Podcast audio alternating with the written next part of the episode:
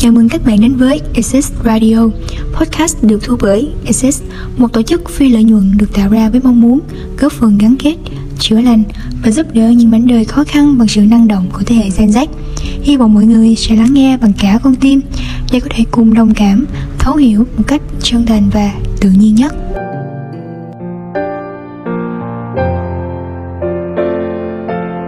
Cuộc đời mà, sóng gió đến bao giờ ta đâu biết được cứ ngỡ mình sẽ trọn vẹn với một cuộc đời sống hết mình vì sự nghiệp, nhưng lại bị cản trở với sự sắp đặt mà tạo hóa ban tặng. Sẽ như thế nào khi ta đang có một cuộc sống có thể gọi là vàng kim? Một cuộc sống với những ước mơ mà ta đã chinh phục nó? Một cuộc sống ta còn nhiều điều ao ước hay những thứ ta đặt ra trong tương lai? Bỗng nhưng bị ngăn lại với căn bệnh ung thư. Ừ không sai. Tôi đã mắc căn bệnh đó. Mắc căn bệnh ở cái độ tuổi đối với tôi vẫn còn nhiều khát vọng. Cái ngày mà tôi nhận tin đấy, suy sụp hoàn toàn.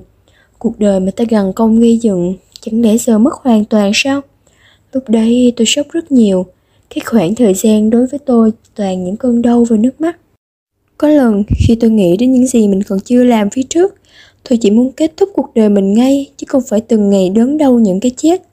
Khóe mắt tôi ướt át, sống mũi cây nồng mùi nước mắt. Buồn cười thật Nước mắt làm sao có mùi mà tôi lại bảo đấy là mùi cây nồng. Cây nồng ở đây chính là những xót xa, đau lớn trong lòng theo những giọt nước mắt tràn ra khiến ta thấy cay, thấy đắng. Tôi không tin tưởng rằng điều đấy là sự thật. Tôi à lên khóc như một đứa trẻ. Những giọt nước mắt của một người đàn ông trưởng thành cứ thế tuôn ra. Tôi khóc cho một đời vì sự nghiệp, hay khóc cho số phận trọn vẹn một cách không hoàn toàn. Tất cả, tôi khóc cho tất cả những gì tôi phải chịu. Qua cái ngày đối với tôi là thảm họa đấy. Tôi rơi vào trầm tư không ăn không uống. Ăn uống chi rồi cuối cùng tôi cũng buông mình nằm xuống. Gia đình khuyên tôi về việc nên đi trị liệu. Ban đầu, tôi từ chối vì tôi biết bệnh tình của tôi như thế nào. Có trị thì cũng chỉ kéo thêm đau khổ chứ có trả là cho tôi một đời. Cứ thế tôi nhốt mình vào khoảng không gian chỉ toàn là bóng tối, cách ly mình với xã hội ngoài kia. Điều đấy làm tôi cảm thấy dễ chịu hơn khi đối mặt với cơn ác mộng này.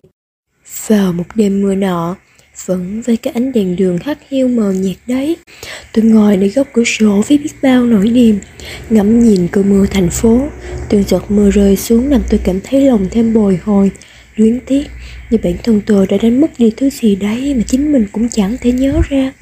Tôi định lấy bút ra vẽ vờ cho qua đi cái nỗi buồn đấy. Khi mở hộp tủ ra, tôi bắt gặp chiếc kẹp nhỏ được xếp ngay ngắn kế bên chỗ bút. Sững sờ mất vài giây, Chẳng hiểu sao đến tận bấy giờ tôi mới thực sự nhớ ra thứ khiến lòng tôi luyến tiếc Thứ mà tôi đã đánh mất do sai lầm của tuổi trẻ.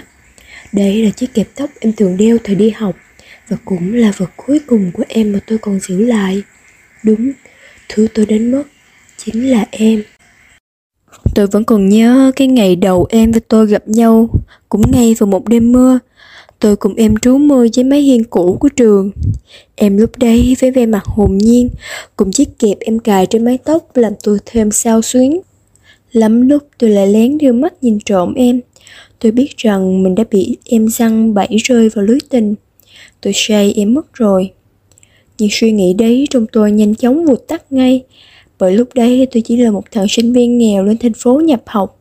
Bản thân biết có lo nổi cho mình không mà mơ tưởng đến điều khác Nhìn em như vậy, tôi đoán chắc em cũng dạng con nhà danh giá, lá ngọc cành vàng, liệu có chịu quen một thằng nhà quê quèn như tôi? Tôi chỉ cười cho qua đi cái suy nghĩ vớ vẩn đấy của mình. Sau cái hôm cùng em trú mưa đấy, chẳng biết là duyên hay phận, tôi và em chạm mặt với nhau nhiều hơn. Dần tôi biết được em cũng có cảm xúc với tôi. Tôi đành lấy hết can đảm để ngỏ lời yêu em, hồi hộp chờ mong câu trả lời. Em đồng ý trong sự ngỡ ngàng của tôi. Độ ấy tôi vui lắm. Vui đến mức muốn hét lên cho cả thế giới này. Tôi yêu em. Em nhìn tôi rồi cùng cười.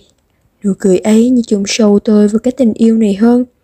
Nụ cười ấy cũng cho tôi biết rằng cả đời mình chẳng quên được. Ngày quen nhau, em từng nói với tôi muốn được tôi dắt em đi du lịch đến nhiều nơi nhiều chốn. Tôi cũng vui vẻ nhận lời và hứa sau này sẽ cùng em đi cùng nhau chẳng bao giờ rời nhưng lời nói mãi là lời nói điều quan trọng ta có thực hiện được hay không thời điểm đấy là vào năm cuối cấp Tình hình học ngày càng căng thẳng hơn nên tôi và em cũng hạn chế gặp nhau, chỉ nhắn tin cho nhau vài câu quan tâm vỏn vẹn. Tôi nghĩ yêu nhau chỉ cần vài câu tin nhắn quan tâm nhau là đủ. Nhưng thực tế không như tôi nghĩ. Sau khi ra trường, tôi và em dần có khoảng cách với nhau hơn. Ít khi nhắn tin hay gặp mặt, tôi cứ cắm đầu vào công việc của mình, nhốt mình vào con đường sự nghiệp chẳng bận tâm đến điều gì. Có nhiều lần em hẹn gặp tôi nhưng tôi lại từ chối chỉ vì lý do tôi bận lo công việc. Nhiều lần như vậy, đến một hôm em hẹn tôi ra muốn nói vài điều. Tôi nhận lời vì đã lâu rồi tôi chưa gặp em. Những cái điều mà tôi nhận hôm ấy lại chính là lời chia tay. Tôi sững sờ khi nghe em nói lời chia tay tôi. Cố gắng hỏi lý do vì sao. Em yên lặng, tôi càng vùi dập em với những câu hỏi. Lời nói của tôi một lúc càng nặng hơn. Chắc có lẽ do cơn nóng giận khiến tôi không kiểm soát được lời nói của mình và vô thức bắn em. Sau một hồi em òa khóc lên nức nở rồi quát tôi. Rồi vô tâm. Chẳng nói gì thêm, em nhanh chóng bước chân đi về, bỏ mặt tôi chết lặng phía sau. Tôi tự trách mình ngu ngốc tại sao lại nặng lời mắng em. Em có lỗi làm gì cơ chứ? Xong em nói em lúc đấy cứ văng vẳng bên tay tôi. Đến bây giờ khi nghĩ lại, cái hình ảnh giọt nước mắt em rơi đấy cứ ẩn hiện trong tâm trí tôi. Khốn nạn thật. Bất giác từ vùng câu chửi mình. Đúng, tôi thật khốn nạn khi đã đánh mất em. Tôi vô tâm, chỉ cúi đầu vùi mình vào công việc. Chỉ biết nghĩ cho tương lai của mình mà bỏ mặc em. Khốn nạn vì đã đánh mất thanh xuân tươi đẹp của em chỉ vì ở bên một thằng vô tâm tồi tệ như tôi. Khóe mắt tôi cay khi nghĩ về em. Tôi lại khóc. Vốn dĩ trời thu đã lạnh, ấy thế mà trời nở làm mưa, làm lòng người thêm lạnh. Mưa lạnh hay mưa buồn? Thực ra, vốn chỉ chẳng có cơn mưa nào buồn cả. Chỉ có người mang trong lòng nỗi buồn đúng lúc cơn mưa ngang qua, mang mát một nỗi buồn của lòng người. Mưa càng lúc càng nặng hạt, gió càng to hơn khi cái tán cây non lung chuyển đến mức gần như sắp gãy. Ấy thế mà nó vẫn kiên cường chống chọi, nhưng vẫn cố bám vào thân cây để duy trì sự sống nhỏ nhoi. Lúc này, tôi như chợt nhận thấy điều gì tán lá.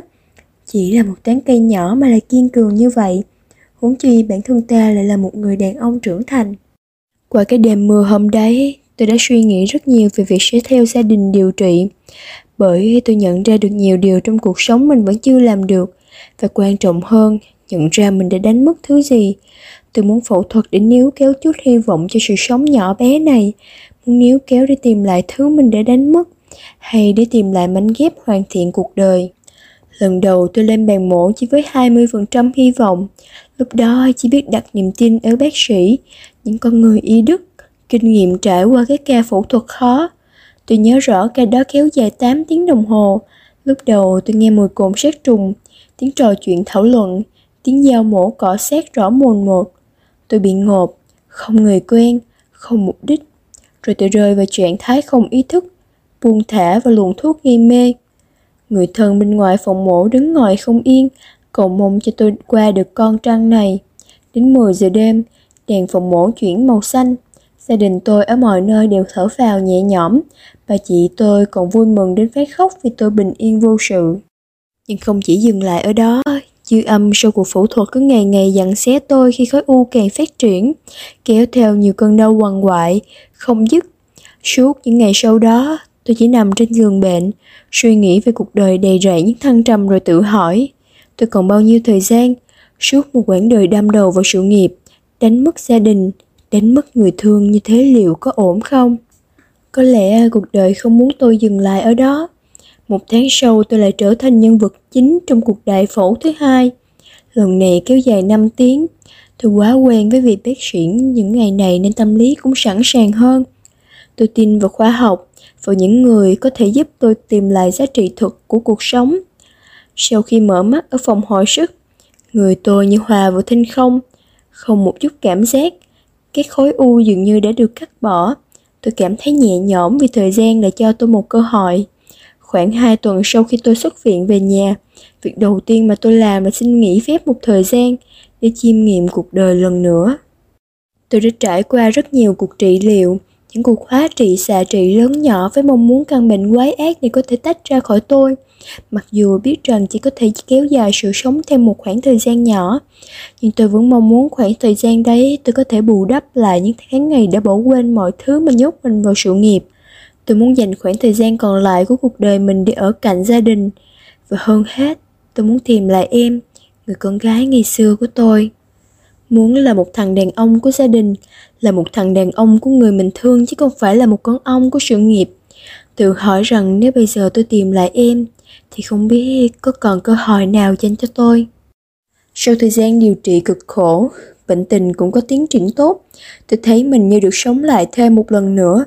Bản thân dễ chịu hơn những ngày phải đối đầu với con quái vật tàn ác đầy mệt mỏi.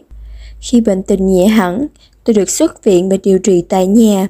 Định khoảng thời gian sau khi xuất viện sẽ tham gia các hoạt động thiện nguyện với mong muốn góp chút sức mình cho những mảnh đời khổ cực ngoài kia. Tôi tham gia và có đoàn tình nguyện, đi nhiều nơi, đến nhiều chốn để giúp đỡ mọi người. Trong khoảng thời gian đấy, tôi từ từ cảm nhận được cuộc đời. Tôi hiểu được rằng cuộc sống không phải lúc nào cũng bộn bề, chỉ hối hả lòng ta nhiều chất chứa, lo âu, buông bỏ nó đi thì ta sẽ thấy một cuộc đời mới một cuộc đời chỉ toàn niềm vui và nụ cười. Chẳng có sự lo, lo hay những nỗi niềm. Cuộc sống ta vui hay buồn là do tâm mình định cân bằng giữa cuộc sống và cá nhân. Đừng mãi mê chạy theo một thứ mà bỏ đi những điều tốt đẹp phía sau. Ngoài việc tham gia các hoạt động từ thiện tôi cũng không quên điều bản thân cần làm đó là tìm lại em. Người con gái đã bị tôi làm tổn thương ở thời tuổi trẻ. Muốn chuộc lại lỗi lầm mà bản thân đã khắc lên trong thanh xuân người con gái đấy. Muốn bản thân xóa bỏ đi những thứ quá khứ không tốt đẹp của tôi với em. Muốn mình vẫn tiếp tục là của nhau. Mỗi ngày tôi đều tìm thông tin của em. Liên hệ đến bạn bè cũ năm xưa của chúng tôi với mong muốn có thể tìm được em. May mắn thay, tôi được một người bạn cho số của gia đình em. Chẳng chần chờ gì tôi gợi ngay với niềm hứng hở trong lòng được biết rằng từ hôm chia tay đấy Em vẫn vậy, vẫn cứ một mình cho đến khi ra trường và bắt đầu vào công việc. Có phải chăng em vẫn đợi tôi, hay tại vì tôi mà làm em hoảng sợ với cái thứ gọi là tình yêu? Như nào cũng vậy, bản thân tôi vẫn đáng trách khi đối xử với em như thế, mong muốn gặp em để chuộc lại lỗi lầm. Nhưng vui vẻ chưa được bao lâu, điều mà tôi nhận lại chính là tin em nhập viện vì tai nạn.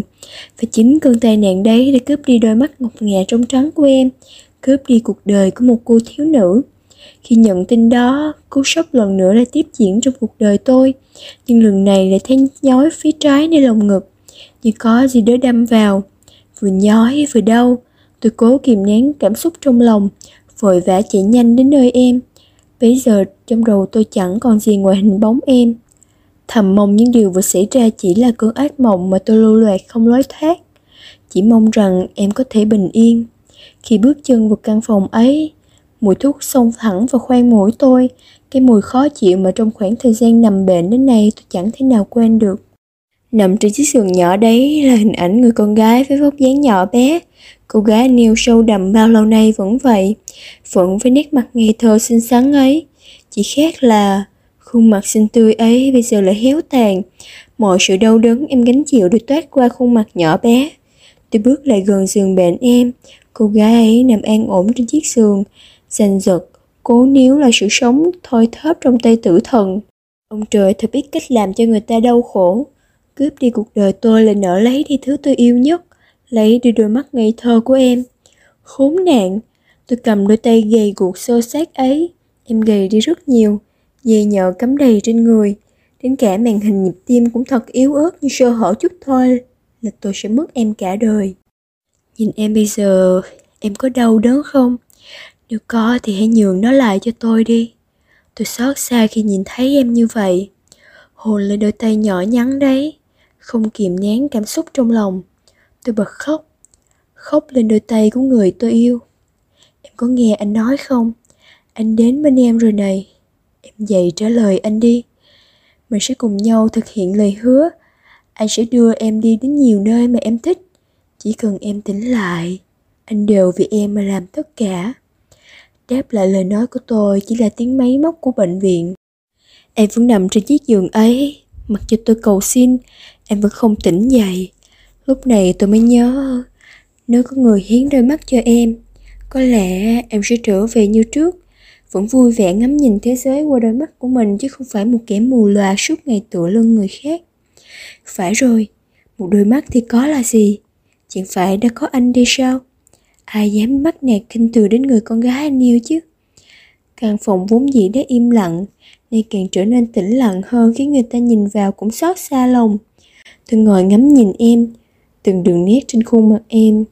Nụ cười ấy tôi sẽ khắc sâu trong tâm trí mình. Dẫu sau này không còn gặp lại hoặc không thể nhìn thấy em nữa, tôi vẫn luôn mang hình bóng em, vẫn nhớ mãi một người này.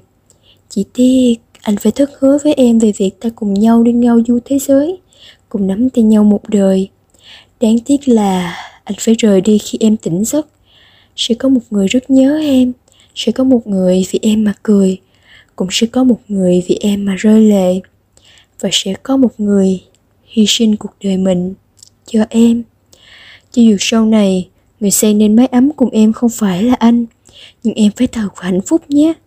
Đừng vì người khác mà bỏ quên bản thân mình. Em hãy nhớ rằng có một người luôn yêu thương và chờ đợi em ở thế giới bên kia. Bước chân nặng nề ra khỏi phòng bệnh, nhìn em qua tấm kính mờ ảo, ngắm nhìn người con gái tôi yêu lần cuối. Tạm biệt em, lần cuối ta gặp nhau em vẫn xinh tươi như ngày nào. Hy vọng đôi mắt anh sẽ giúp em tìm được hạnh phúc của cuộc đời mình và bù đắp những lỗi lầm cho em. Hạnh phúc nhé, công chúa nhỏ của anh. Phần 2 sẽ khép lại tại đây. Mong mọi người sẽ tiếp tục ủng hộ câu chuyện của tụi mình. Tụi mình là Exet. Cảm ơn mọi người đã lắng nghe.